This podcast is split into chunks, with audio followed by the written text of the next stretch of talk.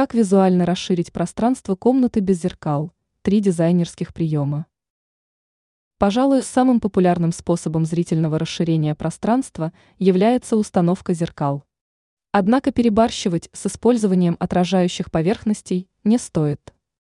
Ведь не очень приятно находиться в комнате с большим количеством зеркал, приходится постоянно видеть отражение.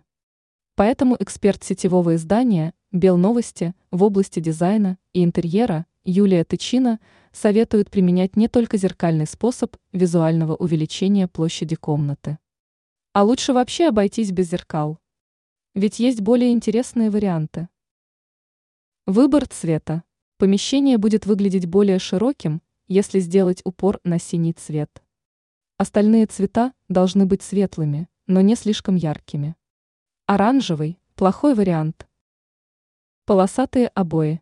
Бумажный отделочный материал с вертикально располагающимися полосками зрительно увеличивает пространство. Правда, речь идет не о расширении комнаты, а о визуальном приподнимании потолка. Фотообои. Выбрать желательно отделочный материал, на котором изображен вид вдаль, дорога, море и так далее. Иными словами, должна быть перспектива, создающая впечатление трехмерного пространства. На потолок можно наклеить фотообои с изображением неба.